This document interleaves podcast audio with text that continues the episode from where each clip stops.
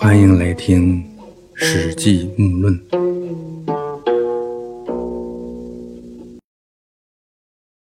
前面说，谁能入关，谁就有可能在大秦朝府地称王。虽然怀王是项梁拥立起来的，但是熊心决意让刘邦向西进攻入关，并且约定谁先入关，就让他做关中王。表面上呢，这是熊心偏袒刘邦，给他更好的发展机会。啊，这种看法呢，只能说是后人呢不了解当时的情况，对雄心决策的一种错觉。事实上呢，那时候秦军还是比较强大，常乘胜助北，诸将莫利先入关。啊，意思是秦军呢经常乘胜追击，败逃之敌。各位将领没有谁认为先入关是一件有利的好事都不看好西晋入关这手险棋啊。只有项羽，他是恨秦军打败了叔叔项梁，还杀了他，他是出于激愤，愿意和刘邦一起西进入关。所以在当时来说呢，西进只是一种进攻的方向和策略啊。那时候在那种情况下，怎么就能知道西进就能入关呢？啊，西晋能走多远都不知道，啊，更何谈什么入关呢？西晋只是一个策略，入关只是画了个大饼，让刘邦西进攻秦入关，并非是在偏袒刘邦，而是权衡利弊的结果啊，甚至可以说是既高明又必然的选择。一方面呢，他赵国是必须要救啊，这是最紧要的任务。秦在西，赵在北，楚呢在南。赵和楚之间呢是韩和魏，秦军如果完全控制了赵国，也就切割了南北反秦势力。东边齐和燕，那自保都是问题，楚国一定会陷入孤立。那时候虽然只有五六万人，要去打章邯王里的四十万人，啊，诸侯军们这时候还不知道能不能指望得上。这另一方面呢，秦朝廷的内部空虚。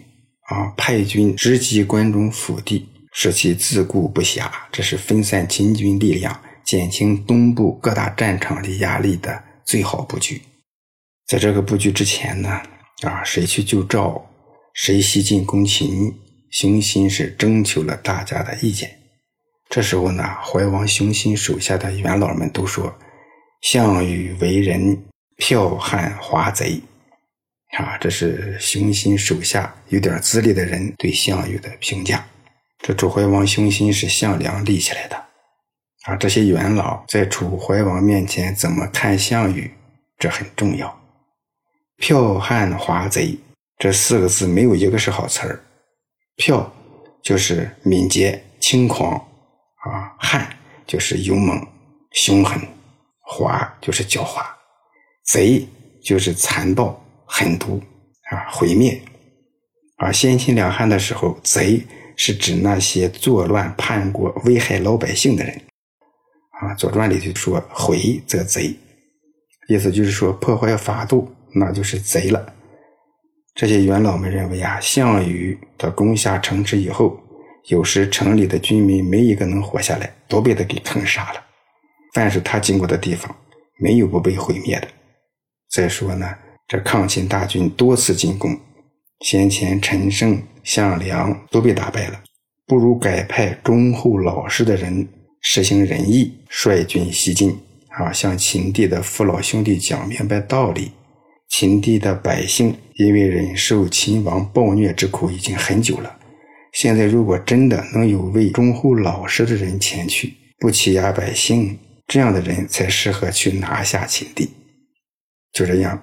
怀王雄心最终没有答应项羽，而是指派刘邦率军向西去夺取土地。现在想啊，这秦朝统一，诸侯之间不再相互攻伐，老百姓本来可以有喘口气儿的机会，但是呢，由于北击匈奴，修万里长城，啊，南伐百越，开疆拓土，啊，还要修秦始皇陵。秦直道，哎，这些浩大的工程，秦朝当时呀，想要完成的事业和急促的节奏，的确是超过了老百姓能够承受的能力。秦朝推行严刑峻法，而，激化了社会矛盾，所以呢，被称为暴秦啊。老百姓就是因为不满秦朝的暴虐，才起来造反的。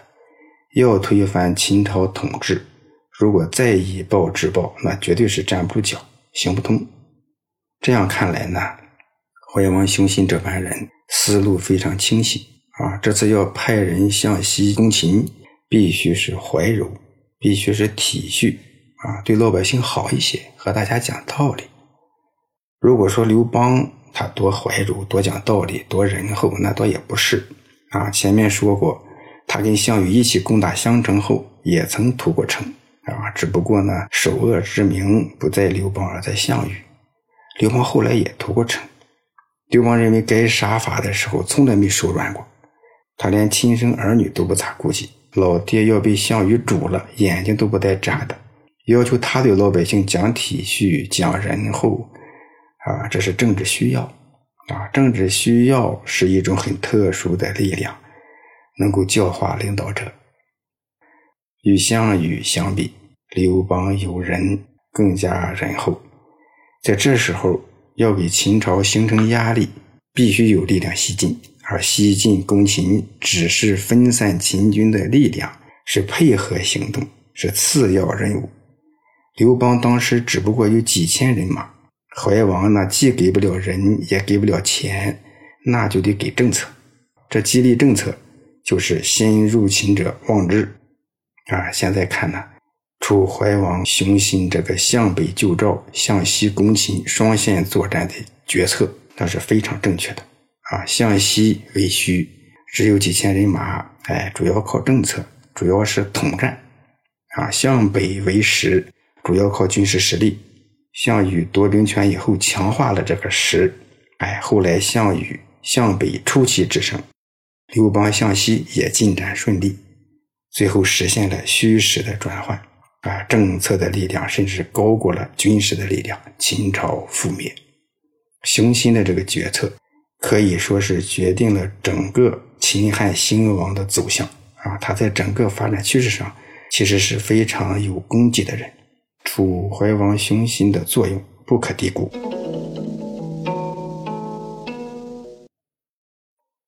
刘邦一路向西，收集陈胜、项梁的败将散兵。连续击败了秦军的两支部队后，继续西进。在昌邑，刘邦与彭越相遇，于是和他一起攻打秦军，但是战事不利。撤兵的时候，正好遇到一支大约四千人的反秦队伍，直接收编。然后又与魏军合力攻打昌邑，没有攻下来。这昌邑呢，就是现在的山东省菏泽市的成武县。这个县里面有很大的湖，这个很少见。刘邦继续西进，经过高阳，而这个高阳呢，就是现在的河南省开封市的杞县。这时候有个叫李义季的人，是负责看管高阳城门的老头他说：“各路经过此地的人多了，我看只有刘邦才是个德行高尚、忠厚老实的人。”于是前去求见。想游说刘邦。嗯，这李义基这个人的名字呢很奇怪啊，这里的十和七读作义和基，其实呢还有好几个人呢也叫这个名字，什么司马懿基、赵义基啊，这个利益基后面呢还有吕后的一个宠臣叫沈义基。有一种说法呢，说义基这两个字呢源于《论语》。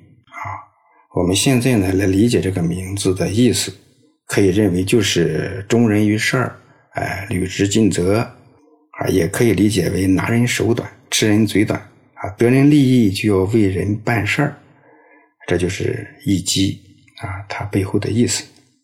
史记中呢记述利基见刘邦这个事儿呢，也有多种的不一样的记述，有他去求见刘邦的啊，通报的人说是个儒生要求见。刘邦直接就推掉不见，他不喜欢儒生啊！李绩急了，就骂着让那个通报的人再进去通报，就说我不是儒生，我是高阳酒徒。哎，这才见到刘邦啊！还有一种说法呢，是刘邦呢派人去请李绩来，其他的一些情节呢，也有很多的出入啊。这里尊重原文的意思，先说这次见面的情况。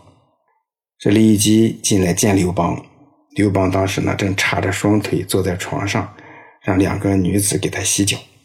啊，李基见到刘邦这个样子，并不叩拜，只是略微俯身做了个长揖，说：“如果你一定要诛灭没有德政的暴秦，就不应该坐着接见长者。”啊，于是刘邦站起来，整理衣服，向他道歉，把他请到上座。这李基呢，不是个平凡之人呐，比较狂傲啊。除了刘邦，路过此地的多了，他都看不上。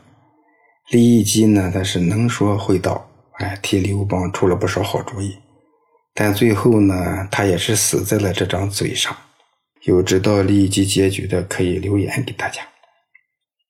这李基呢，劝刘邦说：“现在你呀，先甭管别的，你要先袭击陈留，把秦军储存的粮食拿到手。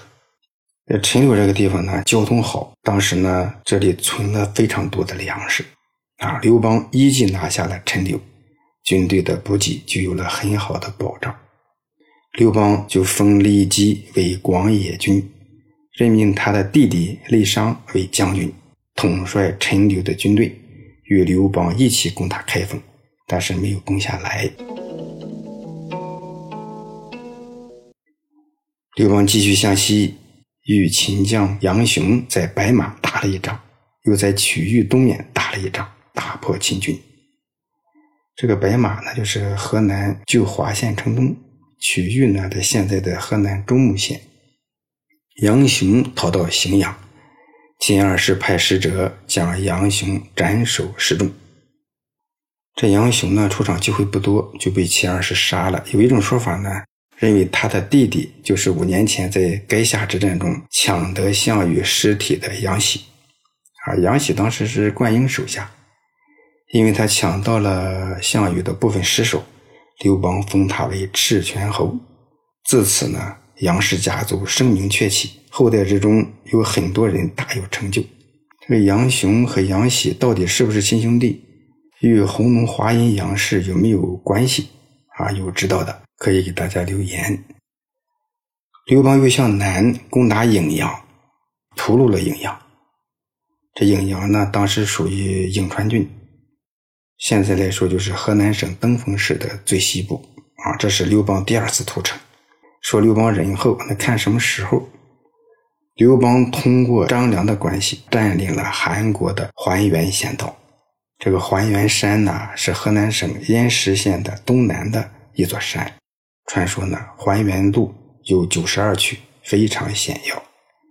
这时候，赵国的别将司马昂正想渡过黄河入关，刘邦呢就向北进攻平阴，截断黄河渡口。啊，这平阴呢，就是现在的河阴。河阴的石头非常好啊。啊，刘邦断绝黄河的渡口，就不让司马昂入关。刘邦又向南进军，与秦军在洛阳东面交战，战事不利，退到阳城，聚集军中的骑兵，在南阳县东面打败了秦军，攻取了南阳郡，然后退到渊城。这个渊城呢，是现在河南省西南部的南阳市。这个渊，古时候就这样读啊。现在有些人读晚，这可能是后来为了避讳李渊，也可能是读白了。我们现在这里还读渊，渊城，南阳的简称啊，这不能错。刘邦率兵绕过渊城西进，这时候张良进谏说：“嗯，你虽然呢想赶快的入关。”但是秦军目前数量仍然很多，又凭借险要地势进行抵抗。如果现在不攻下元城，那么元城的敌人从背后攻击我们，前面又有强大的秦军，这是一条危险之路啊！于是刘邦连夜率兵从另一条路返回，更换旗帜。黎明时分，把元城紧紧围住，啊，围了好几圈南阳郡守想要自刎。但他有个舍人，也是门客吧，叫陈辉。他说：“死未晚也，就是现在还不到非死不可的时候。”于是越过城墙来见刘邦，说：“我听说您和诸侯约定，先攻入咸阳的，就让他在那里做王。现在您停下来攻打渊城，渊大郡之都也，连城数十，人民众，积蓄多，利人自以为降必死，故皆坚守城城。这个连城数十啊，在古书里面经常看到这样的说法。连城意思是一些比邻的城池相互串联起来，哎，形成一个防卫的那么一个整体，相互照应，什么河啦、路啊、工事啊，都相互兼顾起来，共同防御。城城就是登城、守城啊。陈辉说啊，说这渊城啊是个大郡的都城。相互串联着城池有几十座，啊，人呢非常多，积蓄也很充足，官民都认为投降肯定要被杀，所以都决心据城坚守。啊，说你现在呀，您整天在这里攻城，士兵伤亡必定很多。如果率军离去，元城的军队一定在后面追击你，这样呢？你向西前进，就会耽误了先进咸阳称王的约定，后面又有渊城强大的后患。这陈辉就说啊，现在呀，我替您着想，倒不如约定条件招降，哎，封赏南阳太守，让他留下来守住南阳，率领渊城的兵卒西进。各城之中那些还没有降服的，要是听到了这个消息。一定会争着打开城门等候您，那您就可以通行无阻，没啥可担心的了。哎呀，刘邦说很好，就封渊城郡守为殷侯，封陈辉为千户侯，然后继续西进。所经过的城邑没有不降服的，所向无敌。他，不是没有对手，而是封官许愿以后呢，大家各得其所，都直接投降，化敌为友。这时候，秦将章邯因为赵高弄权，对秦朝已经是彻底失望，在赵地也率军投降了项羽。也就是说，项羽一解巨鹿之围，成功救赵。啊，章邯王里四十万秦军已经灰飞烟灭。当初项羽跟着宋义向北救赵，等到项羽杀了宋义，代替他做了上将军，各路将领和情部。都归属项羽，这次打败了秦将王离的军队，降服了章邯，诸侯们都归附项羽。不久，赵高杀了秦二世，派人来求见刘邦，想盟约在关中划分地盘称王。刘邦以为其中有诈，就用了张良的计策，派李义基和陆贾去游说秦将。并用钱财利益进诱秦将，趁机偷袭，拿下了武关。啊，这武关呢，就是现在的陕西省商洛市丹凤县。周朝分封天下的时候呢，曾在这里建了一个小国，就是齐国。这里的丹江旁有座山叫少席山，春秋时在少席山下建关，所以叫少席关。战国时候改为武关。这地方非常了不得，出来的人也了不得。有知道的给大家留言吧。和李义基一起去游说的这个陆贾也是楚国人。陆贾比刘邦大十六岁，能言善辩，为刘氏天下做过很多很大的贡献。啊，你看这刘邦用人，特别是文臣，比那项羽那是又多又厉害。这陆贾文史兼通，明白荣辱进退的道理。他贡献很大，结局很好。李义基的结局没法和他比啊！有知道的留言呐。关于陆贾的列传，呃，老穆不一定讲了。